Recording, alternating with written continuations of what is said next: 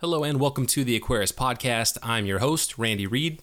This episode of the Aquarist Podcast is sponsored by OASE.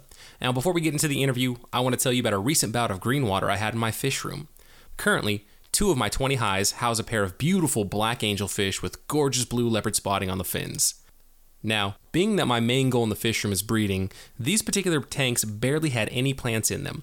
After a month or two of being placed in these tanks, I experienced an explosion of green water, which I can only attribute to an imbalance in light and nutrients. Now, it just so happened that OASE sent me a Cleartronic UV sterilizer to try out beforehand. I seriously didn't even think that I was going to use this thing. But, as it turns out, this is exactly what I needed at the time. I hooked this sterilizer up to an OASE OptiMax pump and let it do its UV sterilizer thing. Within a few days, the water in the first tank was back to being crystal clear. Rinse and repeat on the next tank, and the story's over. Since then, I've put potted crypts and pothos in both tanks to help suck up those extra nutrients in the water. So if you're looking for a long or short term solution to green water, go check out the Cleartronic UV Sterilizer. Now, on to the interview. Today's date is Monday, June 17th, 2019. My guest today is John Pini. John is a competitive aquascaper and a member of the Aquascapers Collective, and the Chicago Aquatic Plant Society. John, welcome to the Aquarist Podcast. Thanks, Randy. Well, thank you very much for coming on this Monday evening. Um, and yeah, let's go ahead and jump right into it, John. Who is John Pini, and how did you get your start in aquariums? Yeah, so I actually, um, I think unlike a lot of people, uh, I didn't have any past experience in my childhood growing up with uh, Aquarius or, or friends that kept uh, aquariums, but um, I did have one cousin that had a giant uh, South American arowana biotope built into his wall. And that was the coolest thing. Whenever I'd go over his house, I'd run to go check out his his uh, tank. And uh, so I guess I always had some sort of um, good memories with aquariums, but I actually didn't become an aquarist myself until after graduating college in uh, 2014, I stumbled across uh, some competitive aquascapes online. In particular, um, there's the aquascape called uh, the Tidal Firmament, and I believe it was in uh, 2011. Yep, 2011, rank 14. If you want to look it up, it's it's called the Firmament by Chow Wing Ki, and it's a it's an Iwagumi aquascape, sort of a mountain scene, and that thing just grabbed a hold of me, and I thought, man, I'm I'm kind of in a new stage of life. I'm done with my studies. Um, I have a, a home. My wife and I just moved in together, and I decided I want to try and make something like that. So in uh, yeah 2014, set up my first uh, planted tank. Um, I was uh, able to be successful growing plants with a DIY CO2 system and uh, had some good experiences. And then I moved forward from there. So I've really only been in Aquarius for about five years here. Wow, yeah. So within five years, I mean, you've you know your name is is, is fairly well recognized. I would say in the U.S. aquascaping, um, and I would assume to some extent, kind of on an international level. Um, and just doing a quick Google search to make sure that I had your Instagram page up just for this interview, so I can have some reference points. You know, you yeah. got you've got an article from let's see here, 2006 2016. Let's scroll back up to the top, folks. Great for audio interviews. Yeah, November 30th, 2016. So, two years after you got into the hobby, you have a title in Reef to Rainforest Media called The Mind Bending Nano Aquascape of John Pini. And within two years, man, that's pretty damn impressive. Thanks. Yeah, I uh, that was actually my second uh, competitive aquascape. So I I joined the um, the year before I, I entered the AGA aquascaping competition at the Aquatic Experience, and uh, I went in and I put my best effort forward, and I got beat down. I didn't rank or anything like that. And at that point, I had a decision to make. Like, you know, am, am I going to get better, or am I just going to be discouraged? And um, I chose the uh, the former. Thankfully, yeah, yeah uh, nice. Was, yeah, yeah, I was able to kind of put uh, any sort of, um, you know, you you have when you when you try really hard at something and it doesn't work out, you get discouraged or you get uh, more motivation. So, and I think part of that is a is a conscious choice too. So I took the motivation from that, and then the next year I, re- I returned and gave it my all again. uh, this time with some more experience, and um, was able to to walk away with uh, the the win in that competition. So that was that was like my first, um, I, I, should say, successful goal met in in the uh, competitive aquascaping, and yeah, moved forward from there. So um, I've been doing mostly the uh, focusing on the international contests. Um, though I, I do the live ones here and there too. They're two different, very different uh, situations that uh, kind of require different tactics and um, before we yeah, jump into those real quick, John, I, w- I want to I want to understand a little bit more about your backstory, and and what I'm getting sure. at is so you get into this in 2014, so five years ago. Um, you know, you're done with college, you're a young professional, and the only real impression that you've had of, of fish tanks was just you know this awesome South American tank that your cousin had but so there there isn't that strong aquatic you know aquarius roots um, what yeah. other hobbies or what other tendencies do you have that you think are like okay that makes sense yeah he's into he's into carnivorous plants or he's into um, you know uh, gardening or or he's very artistic or do you have any of those other kind of attributes or hobbies yeah so i'm i'm a bit of a um, I'm a bit of a mess when it comes to hobbies. I, I tend to get into too many different things. But uh, grow, growing up, mostly athletics um, and combat sports. Um, so I, I, I played uh, football, lacrosse, and then um, a variety of different martial arts that I, I, trained in every, everything from American boxing to Brazilian Jiu Jitsu. But so not pointing me to aquascaping yet. not but... pointing to aquascaping. no. But um, you know, the thing is, the thing that I think really drew me to it is so much of my um, my time spent outside of, of my studies or my work had been um, sort of in aggressive pursuits in terms of you know like I said, they're combat sports, things like that. And and I I'm a very peaceful person actually. so when I'm not ripping not, fools' heads off. Yeah, no, but yeah, no, I'm I, I I really wanted to find something that um, could be a uh, like a relaxing sort of thing and uh, I, would never been a gardener. I'd never kept, you know, plants of any sort or, or aquariums really.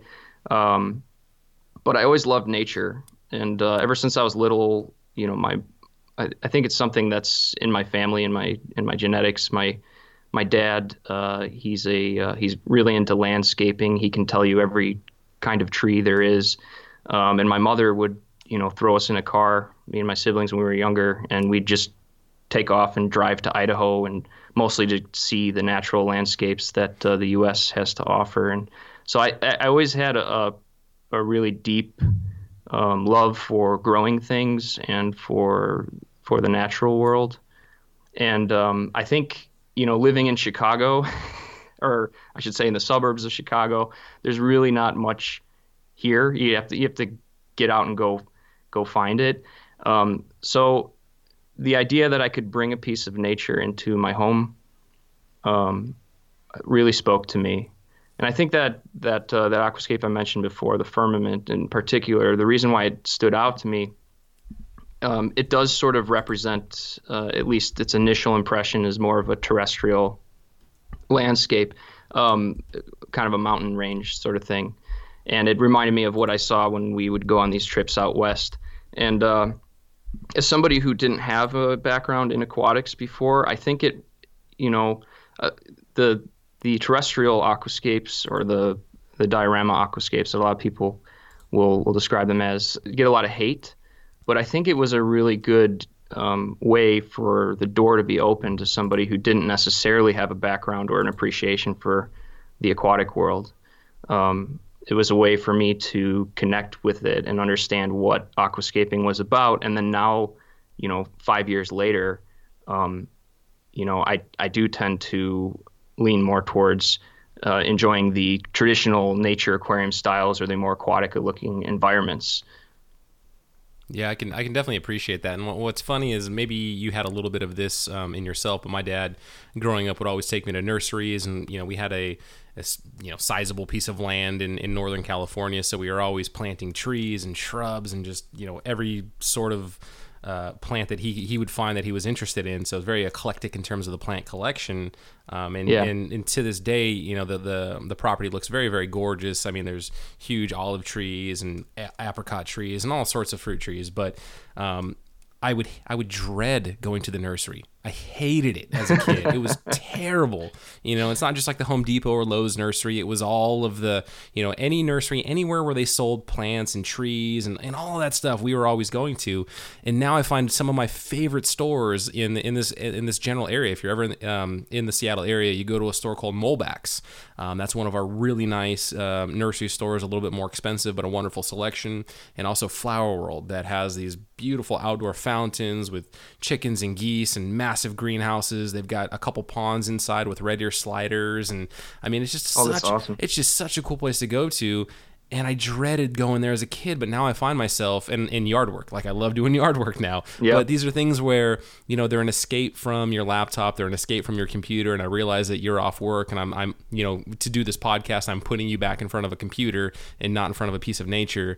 Um, but yeah, it, it's funny how you know you've got kind of this rebellion where you know you don't want to do what your parents did, or you don't want to do what you were brought up around. At least for me, and now it's something that I that I really enjoy doing, um, and hopefully I can. I I've said this before with the hobby in general, but hopefully I can find that balance where maybe there's a couple Saturdays where I don't take my sons um, to go to the nursery, so I don't burn them out on it. But we still kind of have this strong appreciation, and they do like going and seeing the plants and, and all these other various things. Yeah, definitely. Yeah, I, th- I think I think the um, you have to have some sort of human connection in in whatever sort of hobby you have, and and whether that's something in appreciation of nature or athletics or whatever, that you have to have that. And I and I think you know we've talked talked a bit about how I got into the um, the hobby and and you know moving forward pretty quickly with the competitive aquascaping, but I I wouldn't have gotten you know, probably past the first year if I didn't have a community uh, and connect with other people who had more knowledge, had more wisdom, uh, more experience in in this art form uh, or in this gardening, uh, this specific type of gardening, because it's it's a very unique thing. You know, it's not uh, it's it's not like um, you know when you're you're gardening gardening terrestrial plants or a flower garden where there's um, tons of people everywhere who and who know how to do it. It's it's a pretty niche sort of thing.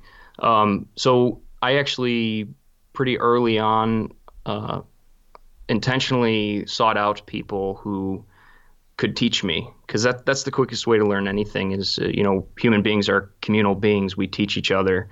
Um, and uh, my local fish store was bringing in Balin Shaw from the uh, AGA to do a demonstration, and I met Balin there, and uh, we kind of connected, and he taught me, um, you know, how to grow plants basically, and uh, and the basics of you know the foundations of of aquascaping. He encouraged me to get into the contest, so I, I really think, you know, sort of like you mentioned, there's a, there's a balance um, with anything and with our interests. The I think the focus ultimately needs to be around community and not necessarily the the specific um, art form or the specific um, endeavor. It's it's it's about the community that's around it, and that that's what kind of gives something long, longevity, in my opinion.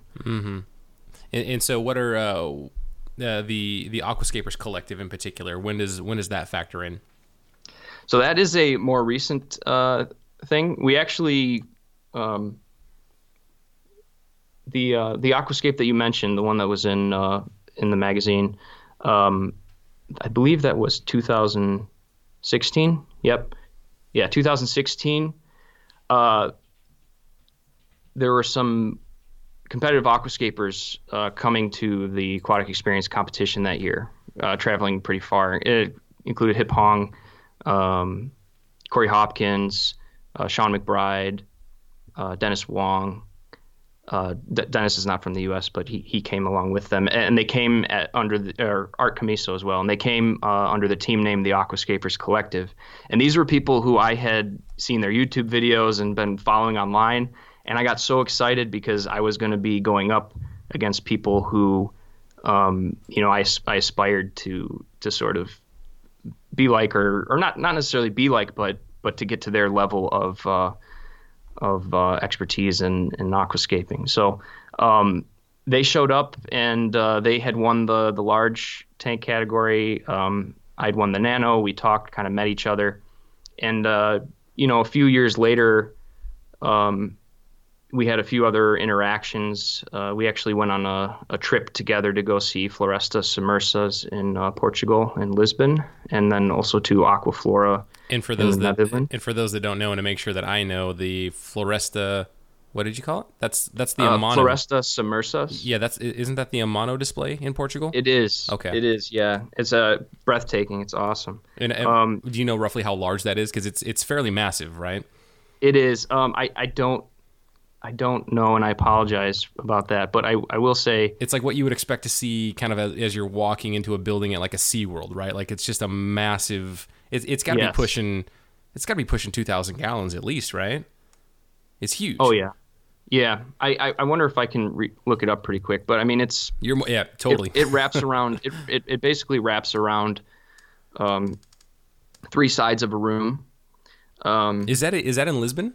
Or is that Porto? It is or, Lisbon. Okay, yeah, that's yep, where it's at the Oceanario in uh. See, some of my wife's family lives in Lisbon, so oh, you got to go. Oh yeah, for sure, for sure. Yeah, they, they, you know, there was a rumor going around, and maybe the rumor had some um, origins of truth that they were going to be taking it down, and and so that's what kind of spurred this trip. Is is uh, we we thought it was going to be taken down, so we all sort of gathered together and went to go see it. And then when we got there, they said, "Oh yeah, we're going to keep it up indefinitely, or at least for the time the time and, being. They didn't have an end date." And, so, and so where is that? Is that like at a, a um, like a natural museum or like a, a Portuguese aquarium? Like where is that? It's yeah, it's at it's at an aquarium that primarily features um, um, saltwater fish and and reefs. It's it's like uh, I don't know what to. We have the Shedd Aquarium here in Chicago. It's mm-hmm. smaller than that but it's it's similar to that. And then they have uh, one sort of exhibit dedicated to uh, Amano's work, which is these the uh, Florestas submersas. That is that is interesting that a Japanese you know kind of pioneer aquascaper um, would have this amazing work and it would be in Portugal. I mean, not that Portugal is a bad place, but I'm sure there's yeah. a whole, you know, 17 episode podcast series just around how that thing ended up in Portugal and the creation of it. Um, but that's just kind of fascinating, like this this global connection, you know, how, how it how it played out. Yeah, they actually two of the um, staff members from ADA from Japan moved there permanently just to take care of it. Wow. Yeah, that is how, straight dedication. How, yes, that's how that's how serious they are eh, um, about it, and and uh, uh, they were there when we we visited. So I it, eh, that was something I didn't know before going. That really was sort of uh, uh amazing to me, you know. But um, but yeah, it, it, so we went on that that trip um, together, and during this time, uh, these small events, we started dreaming up, you know, how can we unite the aquascapers in the U.S. because the U.S. has not been historically seen as a um, a great competitive aquascaping um, origin. Uh, certainly, there are there are people, uh, very not- notable people, and and uh, I would say the the American forefathers of aquascaping. You know, the Senskes, Luis Navarro, uh, Jeff Miotke, um, and uh, you know some people before uh, that that were involved, but there there wasn't really a sense of um, consistency or a large team for for a little bit for for quite a while in the U.S. Um, but there's a group of us that were very passionate about it, so we wanted to see what we could do to to change that and to elevate uh, competitive aquascaping in, in the United States. So we we actually opened up with the North American APL group, which was the uh, aquatic plant layout group. Um, it was very, very loosely structured, and it was just to get together everybody who was entering contests. And in that first year, um, we had great participation, more so than we'd had in the last probably 10 years. And then uh, once we had that kind of trial run year, we developed uh, the Aquascapers Collective and uh, sort of tried to iron out some of the wrinkles that we had the first time around, and we're continuing to improve uh, the group. But we've actually only been around for two two years, so it's a it's a fairly new thing. I, I, will say the by branding it and naming it the Aquascapers Collective as opposed to the Plant Layout Team or group. Yes. that is a much stronger name. Like I'm not, I don't want to, I don't want to poo poo on that naming process, but the yes. the, the what was North American Plant Layout Group. Yeah, that, it, yeah, that was the first. Uh, it, I don't know if it was really a that that first group was more of just a, a really a Facebook page. Okay. Um, and we and the Aquascapers Collective is more than a Facebook page now. That is still the platform that we primarily use. Um, but yes, it's it's definitely a better name. Um, it, in fact, it wasn't even a name that was in the running, but everybody kind of looked back and said, "Hey, you know, that was kind of a, a catchy name. We should just stick with it." So, um, so yeah, so so those guys that uh, I had met at that first contest um, and uh, gotten to know, you know, over the next year and a half, sort of asked me to help them um, found the group and uh, and keep it on track and within their their vision and and I've been doing that um, ever since. So, uh, like I said, it's it's pretty new, but we've been really successful uh, already. I mean, last year we had two uh, Americans, um, Hip Hong and uh, Stephen Chong. Stephen is also part of the Tokyo Aquascapers Union and sort of um, uh, made his way in that group. But we had two Americans in the top seven of the IAPLC, which had never happened before. That's pretty awesome. Yeah, and so I would say, uh, you know, to not beat the dead horse, but the Aquascapers Collective, I mean, that name just invokes like, whoa, what is that about? And actually, the way that the way you and I got connected was aquatic experience. So again, people listening to this show, I've brought that up like 30 times now because I've met so many people from that one event, and you being one of them. Uh, well, Miyaki and I, we were we were talking, and I think I, w- uh, I was in a group with some other aquascapers after the the awards ceremony, and, and his um, team's large tank won and so we are talking, and he had said he listened to the podcast, all this good stuff. And he's like, "Oh, do you know John John Pini?" And I'm like, "No, I don't. I don't know him." He's like, "Oh, I got to bring you over." And, and, and you know, people know I'm not super strong into aquascaping, um, but you know, you and I met through that, and he had mentioned something about Aquascapers Collective, and I'm like, "Man, that name just sounds like Illuminati, like legit. Like, what's like what what is going on with the Aquascapers Collective?" And that just sounds like something I want to be a part of. Um, yeah, yeah, definitely. So it, I mean, the whole concept is that it's a very simple group um, we don't want to get distracted, and not not that to say that it would never change. Um, you know, it is a collective, so there's a lot of opinions in the group, but currently it's just a group of aquascapers um, held by certain ideals. So we have we have two platforms. There's the Aquascapers Collective Lodge, which is one Facebook page, and essentially anybody can be a part of that as long as the topics on the page um, revolve around uh, aquascaping layouts, fish choices for your layouts. You know, it, it has to. It the the key is to keep it focused um, on aquascaping. And then we have a second part of the group, which has a more scary name, but that's the Aquascapers Collective Crucible. what is go What is going on here with your guys' names? I love it. I don't.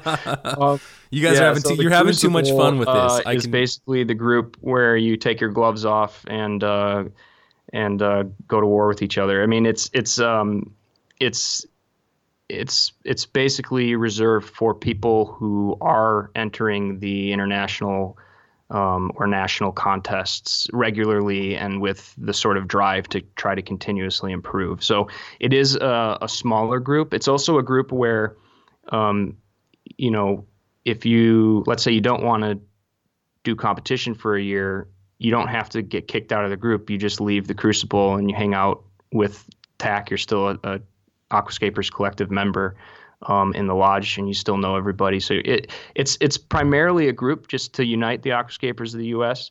Um, we're not even an, an official uh, organization, but um, because we we're trying to maintain people's uh, freedom to kind of do what they want and and expend their resources how they want. Um, but it's definitely a united effort, and we've seen awesome, awesome results from it. I, I mean, aside from the the two that ranked in the top seven, we've had multiple people in the top 100 every year, which is a, a, a winnings work ranking. Um, in the IAPLC, we've had people uh, with winning ranks in some of the other international competitions. Um, I actually achieved my first winning rank in international competition uh, last year in the AGA contest uh, for the 2018 year in the 28 to 60 liter category. I, took uh, third place um, with a nano tank there. Um, so it's it's really been an awesome place for people to meet their goals, to learn more quickly than they would on their own. And and I would say honestly, the biggest benefit of it is just the community. Um, certainly, we have uh, ways that we critique each other and kind of uh, processes that we suggest to people and how they should go about creating their layouts and stuff. But just the fact that you can go to one place and start to get to know all the other people across the country um, and in Canada, we're we're actually um, uh, a group consisting of all of North America. Um, just that you can go to this place and meet these people and get ideas and see how they approach their their work is, I think, the biggest benefit of the group. So, so two questions would be one. So the Aquascapers Crucible, uh, that that's going to be a place where, um, what is it like steel sharpens steel or whatever that that saying yes. is. I mean, it's going to be a brutal. Um, brutal feedback, brutal constructive criticism. I assume there's no like, hey, John's t-shirt sucks today. I'm just going to tear him down just because it's no, yeah. like, you're going to compete against these guys from Thailand and China and Indonesia that are just monsters in aquascaping that just pull things out of, yeah. you know, Pan's Labyrinth or like whatever crazy, you know, aquascape design that's in their head. And so you're trying to step up to their level. So we're going to be brutally freaking honest and we're going to tell you what we think is great with this and what we think is not working, you know, put your yes. check your feelings at the door if you're going to come into this and share your stuff. Yes, definitely, definitely. It's it's. I mean, some for for a lot of people, I think it takes getting used to. Um, for me, I think my my background in in some of the the athletics and the combat sports I had, it was a little bit easier for me to take criticism. Uh, for what it is, and and you know, not to make it sound all harsh, it, it is still a place where we where ultimately we're having fun. You know, I think I think for some people, the draw to aquascaping is is just to have a nice planted tank and to collect plants and to you know create something that that is looks awesome to them in their eyes. And there's absolutely nothing wrong with that. In fact we, we love that. And that's that's why we have the aquascapers collective lodge too is because we want to be um, you know in close community with with the people who who are doing that. And c- certainly i even set up tanks. I think most of us do who, who are into the competitive aquascaping. We have other tanks that look nothing like what we would submit to contests just because we in, enjoy it. Um, but the crucible is, you know, to to loosely explain the process, we do start with asking what is your goal, what is your intention and your inspiration. So we we try to be as understanding of where the other person is coming is coming from as possible. But then yes, we do get brutally honest with, hey, this is how this comes off to me, because ultimately this layout's going to go before a judge, um, and they're not going to have the you're not going to have the opportunity to tell them where you're coming from or what what your inspiration is. You have to uh, present it. Um, as objectively as possible within your layout. You have to communicate it through the layout. Is is there? So, oh, I'm sorry. Oh, go ahead. I was gonna say, is is there a concern with groupthink though? Like, how do you guys combat groupthink and, you know, kind of conforming or designing around certain principles that might end up becoming known as oh that's that's that's the USA aquascaper collective style right there? Like that's yeah.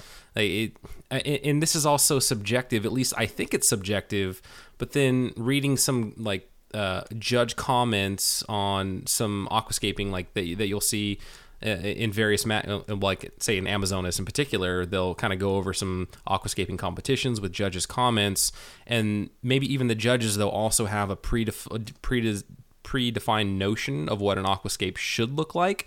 So yeah, yeah I guess I, guess I'm kind of making that a, a, multi-layered question there. Like how do you how do you combat groupthink? But then at the same time, is that groupthink okay because that's what the judges want to see, and we're just kind of working towards that expectation? Yeah, a, few different responses there. Uh, one, the the notion of uh, groupthink. Um, certainly, if everybody's conforming to the same sort of style, I don't necessarily see that as a as a positive. Um, but I think it can be successfully avoided if you promote the right values within the group. Um, and I let me see if I can explain it. If you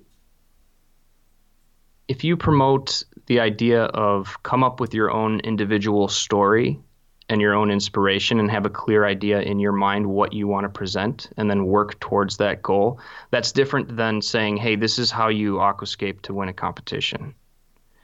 And we try to stick to the first way. Um, there's a, and, and I, I guess that idea of story is um, a little bit well, maybe you, not. I mean, do you intuitive. feel like you're kind of a, a, Hans Christian Andersen, where you're like, I'm gonna I'm gonna create this fantasy tale in my head. I'm gonna yeah. I'm gonna I'm gonna make this you know scene in my mind, uh, you know that that I I think you know, is gonna look good, and I'm gonna I'm going to express this story behind this slice of nature or this slice of avatar fantasy, if you will, in an aquarium.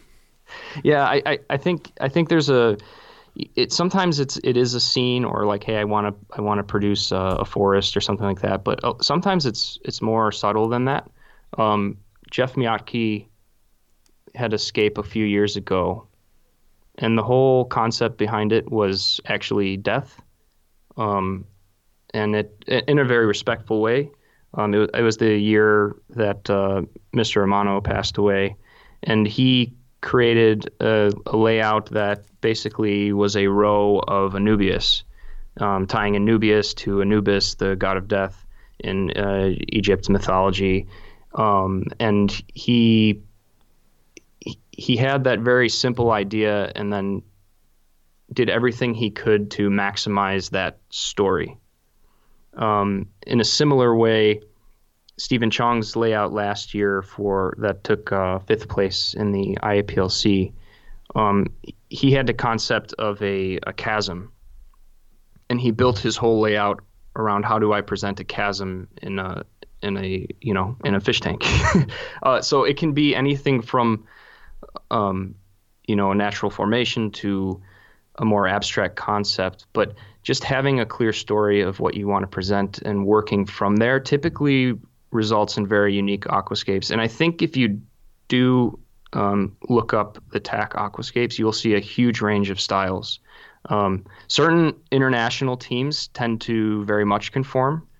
Um, other ones you will see more variation, and I so far we're trending towards the side that is more uh, creative and and uh, shows variation in the layouts that we produce. Um, yeah, and I'm on the TAC Aquascape yeah. right now, the uh, the Instagram account, and I'll make sure I have that and um, the lodge if people want to click on that that Facebook group and if they're interested in joining. Um, so I'll have those links in the show notes as well as the link to the mind bending nano aquarium, the, the Aquascape article that um, that featured your nano tank. Uh, but yeah, Stephen Chong, I believe uh, it's called it's called Butterfly Hideaway. Yes. Yeah, this thing is amazing. This just yeah. is unreal. It is absolutely unreal. It looks like you know you're you're zoomed out on this just cavernous jungle like it's it's so hard to describe and i'm doing a terrible job at it but uh, yes people check out the uh, the aquascapers collective on the instagram um, what i love about this page is that it, it, there's there's a connection to each of these pictures. So it's one of the, it's kind of an aggregating instagram page right? Where you know you've got pictures from various sources. But unlike the other aggregators out there that just kind of steal pictures and put them on their own account there's a connection right? These people are connected yes. to the aquascapers collective. And to me that just makes it that much more special. It's like with uh, with jimmy of aquarium co-op on his instagram page what's so much special what's so special about that is that those are all his photos. It's pure yes. fish porn. It's pure fish amazing pictures and I, yeah fish porn. Gotta love using that term. But if you if you follow that you're gonna get all those great pictures and they're actually his and they're not just like this you know oh i've got 50000 followers because all i do is rip off people's instagram pictures and put them on my own um, and i happen to get you know the snowball rolling and people just keep following me. But right nonetheless, all that to say, people should follow this page um, because I mean the, the photos, the aquascapes, um, you know, picture of you and your uh, and your new child, just super super awesome. Yeah. That's that's like the I mean, there's an aquascape in the background that, that you're working on, but I mean yeah. this you know awesome awesome gorgeous work that, uh, that that your team is doing. Well, thank you. Yeah, I you know one of the things that brings the most enjoyment to me is, you know, I, I have all these goals about I want to be a world class aquascaper. I want to win, you know, place winning scapes in in international competitions, and and those are all great. Um, but really, it wouldn't be enjoyable if it if it wasn't for the community again. And one of the great things about the Aquascapers Collective is is we celebrate each other's successes. So you know, last uh, two years ago when I didn't rank that well, my good friend Marvin, who uh, I consider my rival, uh, and he's also in in my local club, the Chicago Aquatic Plant Society. He he placed really well in I, IAPLC. He, he ranked in the 40s, and it, you know, in that morning when you wake up and the the uh, you know the ranks come out or you get the letter in the mail that um, that's going to tell you where you placed and you get to see where everybody else ranked and also and more importantly everybody else's creations it's like um, it's a great day it's it's a it's probably the most fun day of the year for me in terms of of the hobby is is waking up and seeing all these masterpieces that people created and I, I find more enjoyment in that than in you know ranking well myself um, so in the in the context of of TAC, you know, we just started that Instagram page, uh, but just seeing everybody else here starting to produce these layouts that are are breathtaking is um, is it's a lot of fun. It really is. Where do you see your inspiration primarily coming from when you do an aquascape? You know, it, it for me it's a um, it's a long process. Um, you know, I, I start to think about it pretty early. I just finished my layout for uh, for the IAPLC this year, and I'm you know a month before that had already started thinking about what I was going to do for the next year, and uh, and typically it is coming up with with that story. Um, a lot from memories. A, a, lot of it comes from memories. Um, I grew up on I grew up on a, a five acres that had a lot of these giant oak trees.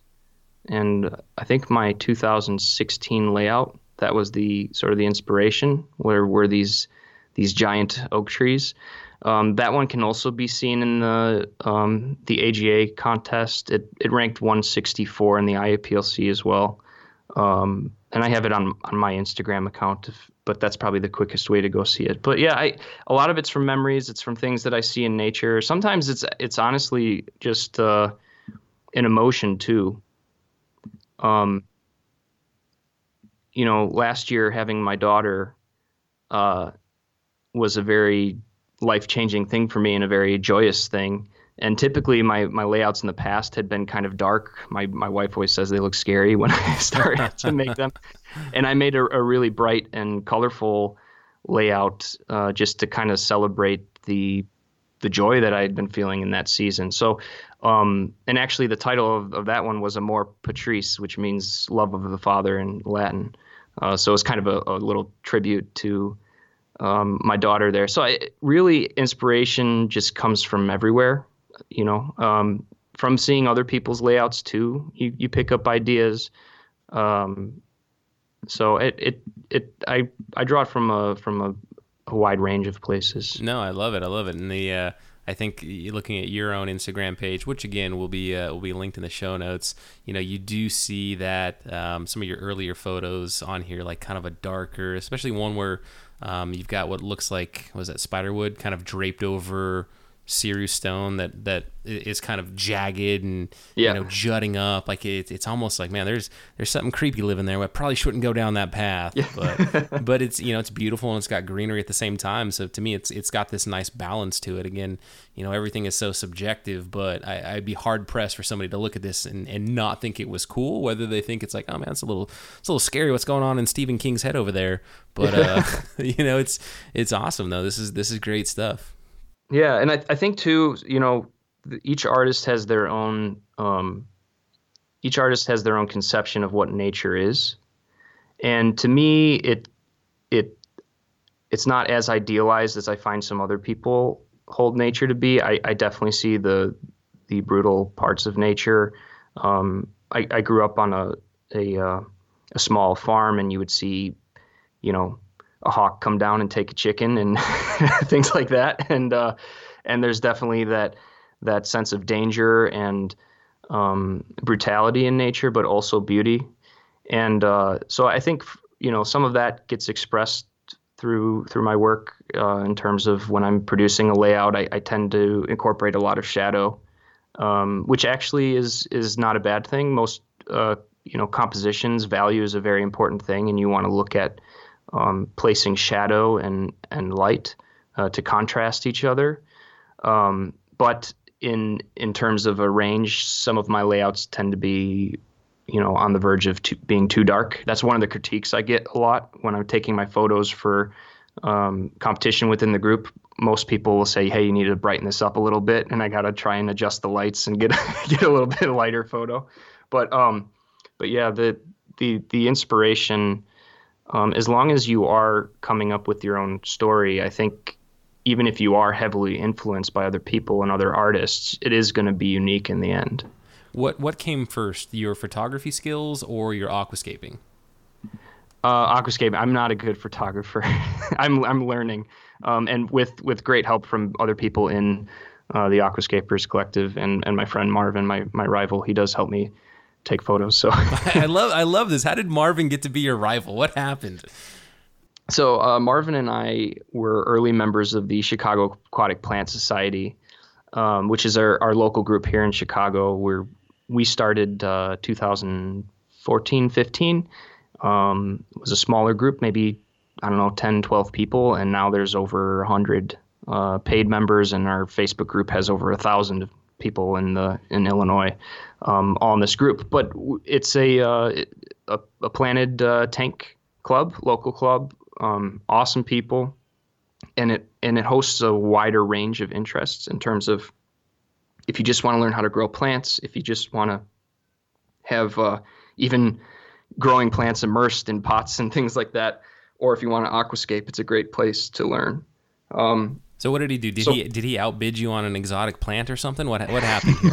no, no, you know, um, I think I think the first year I did the contest, uh, there weren't too many people from the club in it aside from myself and Balin.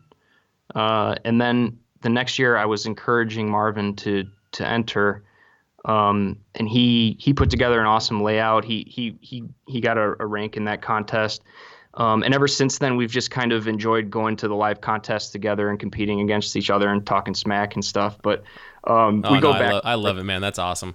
Yeah, yeah, he'll beat me in one contest, and then and then I'll beat him in the next one, and we'll go back and forth. So it's it's a lot of fun. Yeah, you've, you've got to have a healthy level of smack talking in any competition, oh, yeah. and even in even in uh, in aquascaping. Like I would love to have, you know, if, if somebody could be a fly on the wall that maybe all they know is hockey or all they know is football, right? And they hear these two dudes talking smack about aquascaping and like plant selection and shadows and all that stuff. Like I would just love to blow their mind with, oh yeah, check out this, check out this level of nerdy smack talking going yeah, on. Yeah, yeah, it's definitely uh, it's definitely an interesting um, art form and and and when we're talking about it, a lot of sometimes you can tell like other people have no idea what what we're what we're going on about, but um, it's it's part of the fun, you know, is is having other people that share the same interest and are willing to put as much effort into it as as you are. Um, you know, it's something that I, I really enjoy, and and him being uh, him and I being rivals has has really uh, made the experience more enjoyable, and I think has helped us, both of us. You know, we push each other to get better. So. Mm-hmm. So where do where did the fish come in in all of this aquascaping and in in your enjoyment of the hobby? Because for me, I'm kind of on the other end of the spectrum where I'm I'm all about uh, fish breeding and having a fish room with you know several species that I'm working with and you know trying to figure out how to yeah. get a certain corridor to breed and, and, all that fun stuff. So bare bottom tanks and I've got some some planted crypts and you know substrate and a little clear Ziploc you know kind of round container. so yeah. you know plants for me are something to to help with nitrites and you know all of the stuff that you know ammonia and, and just all the bad things that we don't want in our water that are you know basically the doing the biological filtration for me, uh, leveraging heavily on. Um, on why am I drawing a name on the terrestrial plant that we shove into the water that man why am i drawing i'm looking at it right now. It's like all over my fish room. Okay. I don't i don't grow any terrestrial plants. Well it's the one that you stick it to the okay i'm gonna move on off of that but it's gonna come to me and i'm gonna say um, it's that. So yeah so I, know, I know what you're talking about. Does yeah, it start with a oh P or something? Pothos jeez louise Man, Yes. somebody's gonna take away my fish nerd card if I can't even think of the name freaking Pothos. Okay, yeah, sticking Pothos in like every tank and just having it go from tank to tank to tank. Um, so that so that's kind of my experience, and I do have a couple of you know planted tanks that, that are actually in this room right now, my recording room um, that I look at and I love. But like you know, I, I appreciate aquascaping from a distance uh, because Yeah. I know that's just a whole. There's just a whole skill set and a mindset that I think you need with aquascaping um, that that I don't possess. And, and for me, it's it's more about the fish. Um, and, and what I've said before also is that this hobby in general is so multifaceted that you can go down any number of rabbit holes and have pure enjoyment and never Yes. feel like you're missing out. But for you though, where where do the fish come in, um, and what has been your experience with fish? Do you do any kind of breeding projects? Um, where does where does like I don't know strain development come in? Does anybody do like uh, does anybody work to try to get like a designer fish that nobody else has to get in their tank? Which I know sounds incredibly far fetched, but maybe we'll just break Oh, it down. Where where does it where where do the fish come in for you? Yeah, so so a few things about fish. First of all, I don't think people necessarily know this, but in the IAPLC, which is the largest uh, or most well recognized international competition, um, most of the categories that you're judged on give you 10 points, but um, translated something like suitable habitat for fish and healthy fish category is worth 50 points. Um, so it's extremely important, even in the realm of competition, and and also just personally. And I know you asked me personally. Um, I, I wouldn't enjoy an aquascape if it didn't have animals in it, and and I spent a lot of time thinking about what is it specifically about aquascaping that that draws me to it over you know um, fish breeding or shrimp keeping or um, you know collecting coral or things like that. Um, I think to me the thing about aquascaping the, the aspect that's so appealing is that instead of having a rare plant or a rare coral or a rare fish, your whole um, the aquascape is the rarity that that when when you come into somebody's house and you see a mountain range in their living room that's underwater, um, you know that's the rare thing that and it and it does take um, work, just like breeding fish or creating a new um, you know designer strain of shrimp or whatever it is. Uh, so I think there are some similarities there, but but for me personally, I tend to I spend a lot of time thinking about what fish would will best fit my story um, that I'm creating. So I do sp- spend a lot of time trying to select the perfect fish for the layout, and you will see um, most of the top aquascapers usually you know get that point nailed down. I, I'm still working on it, and I'm not, you know, given my my history of being only five years in the in the hobby, um, I'm not quite quite haven't quite perfected which fish are most suitable for for which aquarium. But um, you know, uh, Mr. Uh, Fukada, who is most people would uh, admit that he is the best competitive aquascaper in the world right now. There's a few people who um, contest him with consistency, but he's won the IAPLC uh, two years in a row. Um, he he used some African uh, moon tetras, I believe, last year, which I haven't. I don't know how how uncommon those are, um, but it's certainly something I'd never seen in, in an aquascape before. And every year he seems to kind of pick out a new fish that's like, oh, no one has ever thought to use that one in a contest, and then he he he, he ranks really high. Um, some aquascapers will build their whole story around the fish. Um, Masashi Ono, uh, he's another member of the Tokyo Aquascapers Union. I, I believe he typically does that. He he he focuses on the fish, um, and then will create an aquascape that best suits that. And he's consistently ranking in in the top ranks of of these competitions as well. So it is a very important thing. I think sometimes people think that we don't care, that aquascapers don't care about their animals or don't care about um, you know their fish selection or things like that. Certainly, we're not as uh, into it as the people who are breeding the fish and coming up with new strains. Um, you know, it's a different focus, but it is also very important to us. Mm-hmm. And and I guess for for just to, to have this discussion around the fish selection. So it's more than just the color, right? There's color, there's shape, there's do they school or do they shoal? Do they yes? Um, are they are they inactive? Are they are they active? And all of those components together, how does that go with my aquascape? Or vice versa, how am I going to build an aquascape around that behavior? Yes, yeah. Um, uh, Mr. Fukada again from Japan in 2016, he won the IAPLC uh, with a work called the Mighty Cave. Um, if you type in Mighty Cave Aquascape, it should be the first one that pops up. Um, oh, and he used, it. yeah, he used uh, glass cats. He used um, glass cats. Yeah, being I would, never, I, I, don't. I would never pick a glass cat for an aquascape. Like in my head, that would not yes. pop up as like, oh yeah, throw some glass cats in there. That's gonna look awesome. Yeah, and a lot of the judges were commenting how this is a perfect layout for them because it's this cave. There's lots of areas where um, you know the heavy shadow is provided, and um, I, I, think that's that's one that really stands out in my mind as a as an awesome fish selection. Oh, okay. So this looks like a kind of a wind carved canyon. Yep. Um, yeah, and there's glass cats in there. Yeah, I mean, certainly every year there's layouts that have huh. this, you know, the neon tetras and stuff, but a lot of the top layouters really do actually sort of will change it up quite a bit with what fish they use. Yeah, because I mean, glass cat very very common in a retail store here in the USA. Yep. Uh, African moon tetra, I've never even seen that on the distributor list for aquarium co-op to even buy. So I'm sure we could probably get them, but at least our, our most common distributor, I don't. I, I've never seen African moon tetra on there and that's a cool looking fish.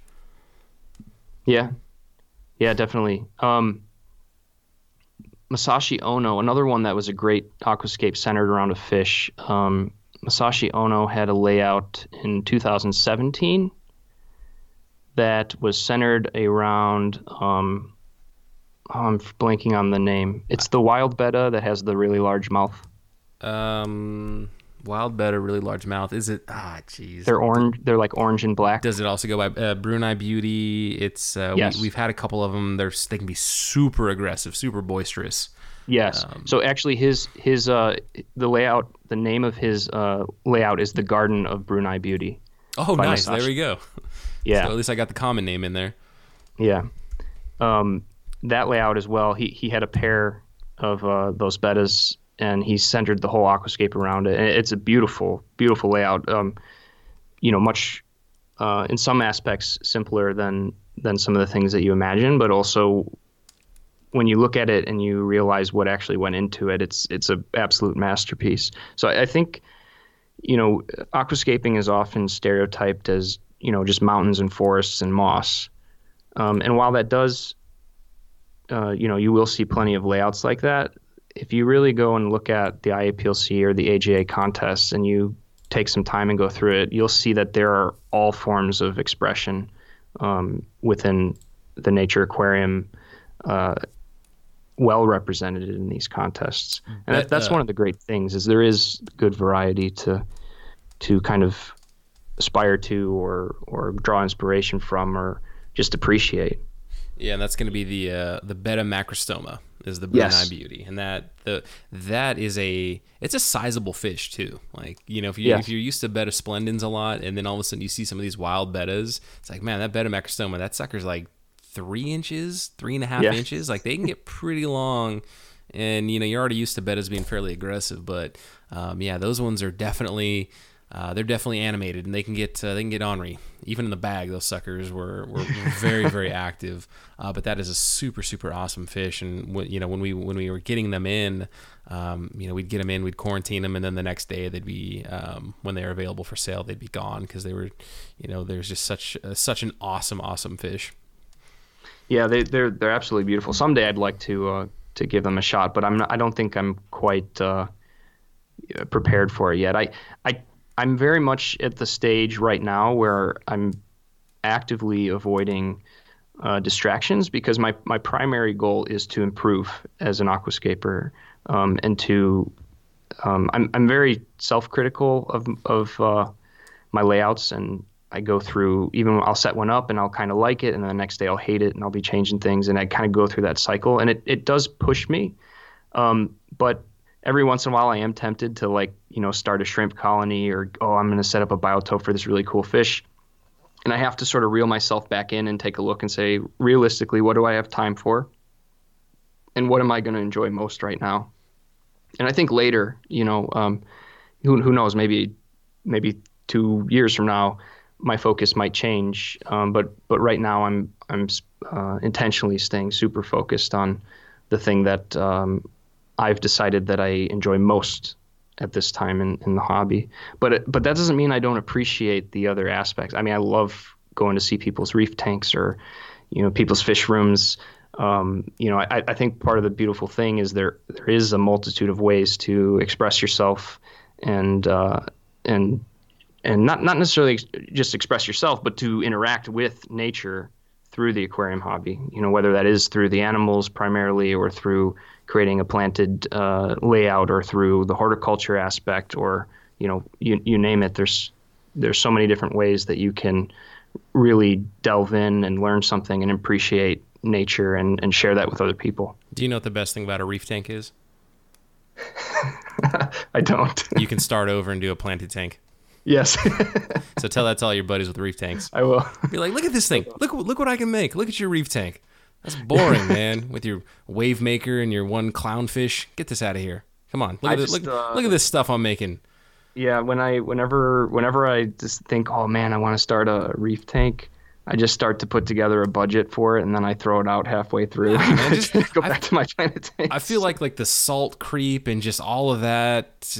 Uh, I don't know. Like there, there's just so much about it. I know. I, I give saltwater people such a hard time, but um, yeah. Uh, yeah, it's just so hard when you see some of these like Aquascapers Collective, your guys' Instagram page. You see um, AGA tanks, you see ADA tanks, you see what you know people all across the world are producing with freshwater, and that scale and that level of beauty. It's just incredible.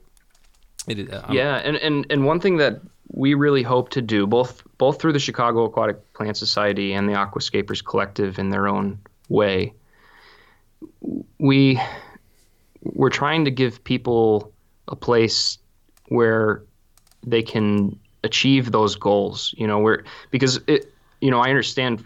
Five years ago, I, I looked at a world class aquascape and I said, "Man, I really, really want to do that, but I, I can't ever see myself. You know, where do I start? I got to learn all this stuff. I don't. I've never grown a plant in my life. I've never kept a fish tank in my in my life.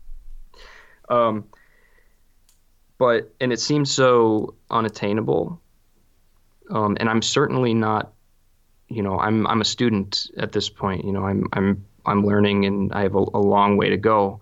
But you know, I had to stop and just look last year, and it's like, man, I, I placed third in in the international contest in the AGA contest, and that was something that five years ago I didn't think possible. Um, and it it has only been possible through, uh, like I said, the community with with the Chicago Aquatic Plant Society, with with the people I met in TAC, and people sharing what they know and talking about these ideas back and forth. You know, being open about how do we improve together. So, um, one thing that we hope to provide people is that sense that hey, even if I've never done this before, if I want to produce a world class aquascape, I can I can do it. It's achievable. It's it's it's open to me. Um, so that that's kind of you know in, in a sense I think both the ultimate goal of TAC and and uh, and the Chicago Aquatic Plant Society. Mm-hmm. Well, John, you're you are super humble, man. You know, just a, a, few years into this, and you are you're producing some amazing, amazing aquascapes, and you know, you and I will will stay connected, and I'm sure that uh, I'm going to see your name up in lights you know, winning awards. and I mean, the stuff that you're doing, the stuff that everybody in, in your group is doing is just phenomenal. Um, I mean, I, I think it's fantastic. And anybody listening to this that, you know, even if your, your focus is on plants or it's on flower horns or it's on whatever part of the hobby you're in, you know, you, you've got to follow you know, John, you've got to follow the Aquascapers Collective and just be plugged into their social media and see just the awesome, cool stuff that you guys are producing, um, and, and, then have this connection to it. Like, oh man, I listened to that guy on the podcast. Like, I'm I'm actually seeing the work that he's doing, and you know, it's pretty sweet. It's awesome. Like, and maybe maybe you get inspired and you join the Aquascapers Collective on Facebook, and you get into the lodge, and exactly like John's saying, you just get plugged into this community. Um, you learn, you get encouraged, and you know, you start producing some really cool stuff that um, is going to look way better than a reef tank. yes, exactly. Got to bring it back. Got to bring it back home. yeah. well, well, John, I heard, uh, you know, I, I've had you for about an hour now. Um, this has been a fantastic interview. Like myself, you are, you know, you've got a young family. I heard your little, your, your baby in the background crying. So sorry about uh, that. No, you don't even worry about it at all. We are, we are keeping this into the episode um, because, you know, you're, you're balancing a full professional career with this incredible dedication to aquascaping and you're being a dad, right? You're being a dad and yeah, a husband. Um, so I want to be respectful of your time and just say thank you so much and uh, hope to have you on again. Thank you. I really enjoyed it. I'll uh, look forward to talking to you soon.